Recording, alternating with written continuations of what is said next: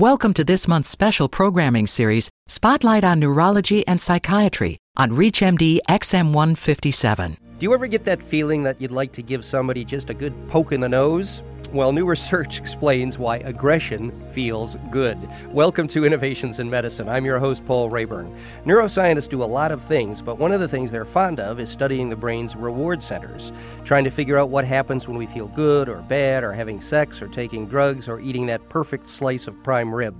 In a study in the journal Psychopharmacology, researchers now say that aggression too can light up the brain's reward centers. This might explain why some of us like violent movies, boxing, football, and shouting at one another when the backlog in the office or at the hospital gets to be too much to bear. Here to explain all this is one of the authors of that study, Dr. Maria Couppis. She did this work while at Vanderbilt University in Nashville, but has since moved to an NIH funded postdoctoral position at the University of Colorado. Welcome to the program, Dr. Couppis. Thank you. So, tell us what the findings were. How did you link aggression to reward centers in the brain? Well, essentially, what we did is we took mice, they were our subjects, and we did an elaborate training session because, as you can probably guess, Paul, mice don't take well to humans trying to train them to do to do things. So, what we did is we we trained them to poke a target with their nose in order to gain access to aggression and why I bring up how it's it's somewhat difficult to train a mouse to do something. The only way that you can do it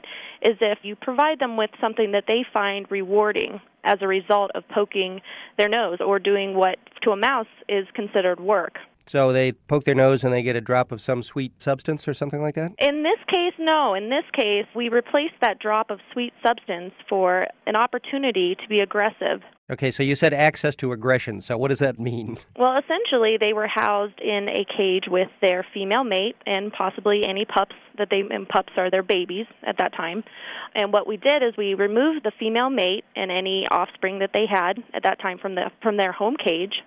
And then we put in a testing apparatus into the cage, which essentially consisted of a wall, a metal wall that only took up a little a little bit of space in the cage, and it had the the hole, the sensor that they were supposed to poke with their nose. And what they did is eventually learned that if they poked this hole so many times, which we used about five to six times, it would vary every time, but it would always average to be five times in order to gain access. And I mean, we would put another male mouse in the cage with them. And this triggers an aggressive response out of the male mouse because they're territorial. They want to protect their home. Now, so I'm a little bit confused. The mouse is learning to push on the plate so that you'll put another guy in there that he can have a fist fight with, so to speak. That's correct. Inherently, he wants, he's looking for somebody to, to mix it up with. Exactly, or else he wouldn't poke because this isn't something mice would normally do on a repeated basis they're exploratory animals, and that's how we begin to train them. Is because well, they poke the no- the hole once, just figuring out what's in their cage now, and then we'll put a mouse, and we'll eventually increase that number of pokes until it, it seems like work for them. I just want to make sure I understand this. It's not a question of a mouse seeing another guy behind a window and saying, "Let me at that guy." There's nobody around. He's just learning that he, that if he pokes, he can get himself a good fist fight. Correct. It's like us going to work. We wouldn't go to work if we didn't get paid. It's like some guys going to a bar on Friday night looking for a good fist fight, is what it sounds like. He'll he'll not even go to do something for pleasure. He'll do something that he ordinarily wouldn't do, and that's what makes it even more special. Okay, so yeah, it's very special. So now that we have these these mice who are much fiercer and more horrible creatures than I ever dreamed, how did you use that once you trained them to come up with your findings? We had a fundamental question. We wanted to know if this aggression was anything like other things that you know people and animals find positively reinforcing in the brain. So we wanted to know if the same brain systems that underlie other things that are positively reinforcing, which that is our fancy way of saying rewarding, okay? So if the same brain systems that underlie drugs of abuse or sex, if the brain systems that we know control that also are involved in aggression. And so what we did was we inserted a, a small tube into the brains of the mouse that essentially is like a prosthetic implant. And that enabled us to put dopamine receptor blockers, so we call those dopamine antagonists, into this specific brain area that has been known for quite a while to be involved with other rewarding behaviors. And so by this, we essentially wanted to block the pathway. This is the nucleus accumbens. So it's a part of the ventral striatum. The dorsal striatum controls a lot of movement and, and things like that, but the ventral striatum has been traditionally associated with rewarding centers. And dopamine is the neurotransmitter that mediates those rewards. One that has been consistently associated with rewarding behaviors. So, for example, when you take a bite of yummy pie in the nucleus accumbens, a whole lot of dopamine will be be released. For those of you who've just joined us, you're listening to ReachMD XM 157, the channel for medical professionals. I'm your host, Paul Raeburn. We're talking to Dr. Maria Couppis about what happens in the brain when we get rewards, including things like aggression. You knew the area of the brain, you knew about dopamine, that sort of thing was known. The question was, does that system kick into gear in these mice who are now trained to ask for a fistfight? Well, we have evidence saying that it does. Essentially, like I was describing, when the dopamine is released in that area, it latches on to another cell and activates it. Well, our goal was by injecting these dopamine antagonists and essentially dopamine receptor blockers, we wanted to block that neurotransmission so that the signal wouldn't be able to excite the cell, basically making dopamine that was released in that area inactive. We found that once we injected that dopamine, he no longer wanted to poke for reinforcement. And what was really, I thought, special about this study was that oftentimes when you inject dopamine antagonists or dopamine receptor blockers into any area in the striatum, like I mentioned before, dopamine in the striatum and in the nucleus accumbens has a lot to do with movement. And so, in a lot of these studies that occurred prior to this one, there were a lot of movement side effects. And so the mouse wouldn't work, or the, the monkey or whatever wouldn't work anymore because he couldn't move. Here, we were able to see that the mouse still could move. He was still very ambulatory. The doses that we injected didn't affect any other behavior except this motivation to be aggressive.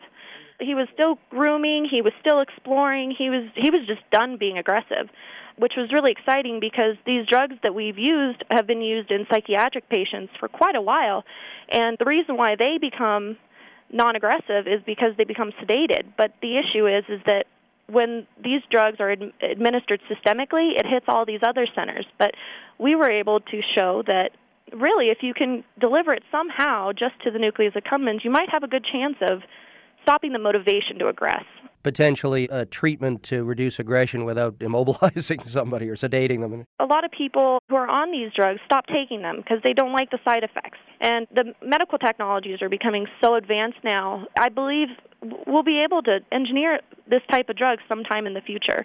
We, not meaning me, but somebody. Obviously, aggression is a serious problem, and you're talking about cases of people with psychiatric illnesses of one sort that may include aggressive symptoms as part of the illness. What about, you know, sort of both random aggression, either, you know, people, criminals, let's say, who don't have an obvious psychiatric illness? You know, does this point to some ideas about what to do about those kinds of things? And, and of course, there's a dark side, too, which is how about misuse of these drugs to do too much to reduce aggression in people? Uh, all these psychiatric drugs have their good side and their bad side, of course. There's a whole lot of implications from this work, I think, basically because of the nature of it, right? Where we're, we're seeking to understand behavior and seeking to understand human behavior at any at any point in time reflects a whole lot of ethical issues. So unfortunately, I, I don't know how, how we can escape those ethical issues except by really trying to use them ethically and in keeping the drug regulations the way that we have them. Only only doctors being able to, to give them, you know, and hopefully trusting that they'll be ethical about it. But on the other side, as you pointed out, there's a whole lot of implications here. Implications of not only the things that you mentioned as far as people with psychiatric illnesses and whatnot, but you brought up criminals, and and that also brings up you know how we deal with criminals in the criminal justice system and, and whatnot. And taking away the the drug aspect of the research is the behavioral aspect, and so it points to a, a lot of ways we might be able to improve our our justice system, and it shows that maybe punishment because we know things that are positively reinforcing when we use those to modify behavior, it works much better than punishment. So if we don't even look at feeding these people drugs, we can look at how this study shows that aggression is reinforcing and rewarding. And so when we look at criminals doing crimes because they like it, maybe we should think about other ways of reforming them other than punishment. Give them some substitute that'll give them the same kind of satisfaction without causing harm or injury. Light up those those reward centers without their preferred source. of course, when a person is really far gone and they've already developed a, a strong association between the aggression and reward. You know, these criminals that have been doing it for a long time. It's it's of course going to be a lot harder to break them of that, and and perhaps the systems that we already have involved are the only way we might be able to deal with those people right now.